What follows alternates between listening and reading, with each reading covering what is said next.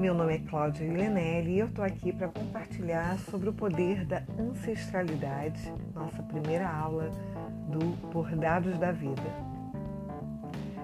Nesse momento eu quero que você imagine uma linda árvore, com as suas raízes fortes, firmes, espalhadas pela terra, um lindo caule frondoso, viçoso muitas folhas, cada uma com a sua especificidade, a sua diferença, na sua singularidade. Cada galho dando seus frutos viçosos. Essa árvore certamente tiveram valores maravilhosos, positivos, multiplicados na sua linhagem. Assim como a árvore ela representa toda uma constelação familiar. As raízes são os nossos ancestrais, toda a linhagem que antecede a cada um de nós, seja feminina seja masculina. Feminino e masculino, me entendam, não é gênero.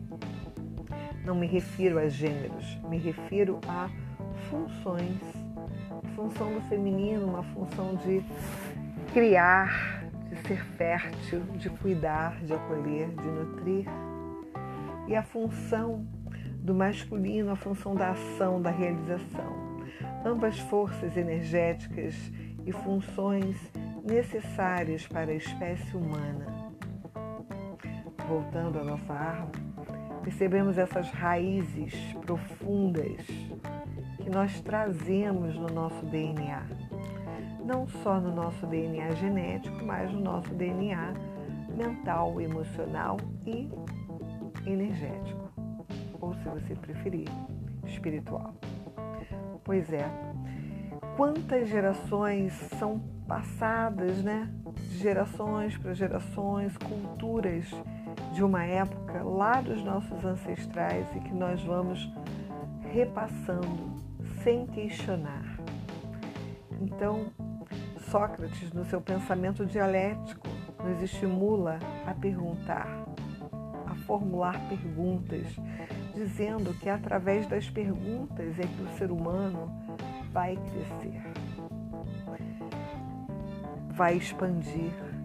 Então, que a gente possa questionar sobre os nossos ancestrais. Quem foi a nossa árvore genealógica? Quem está lá na nossa árvore?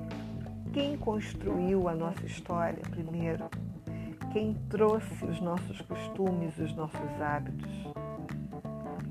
Por que não reverenciamos essas pessoas que trouxeram toda essa cultura, todo esse aprendizado, toda essa sabedoria, todo esse conhecimento sobre nós, sobre quem somos nós, de onde viemos? Então, que você possa hoje pensar sobre o poder dos seus ancestrais, sobre a sua família, sobre a sua conduta de vida. Além de pensar e escolher exatamente o que você quer levar daqui para diante.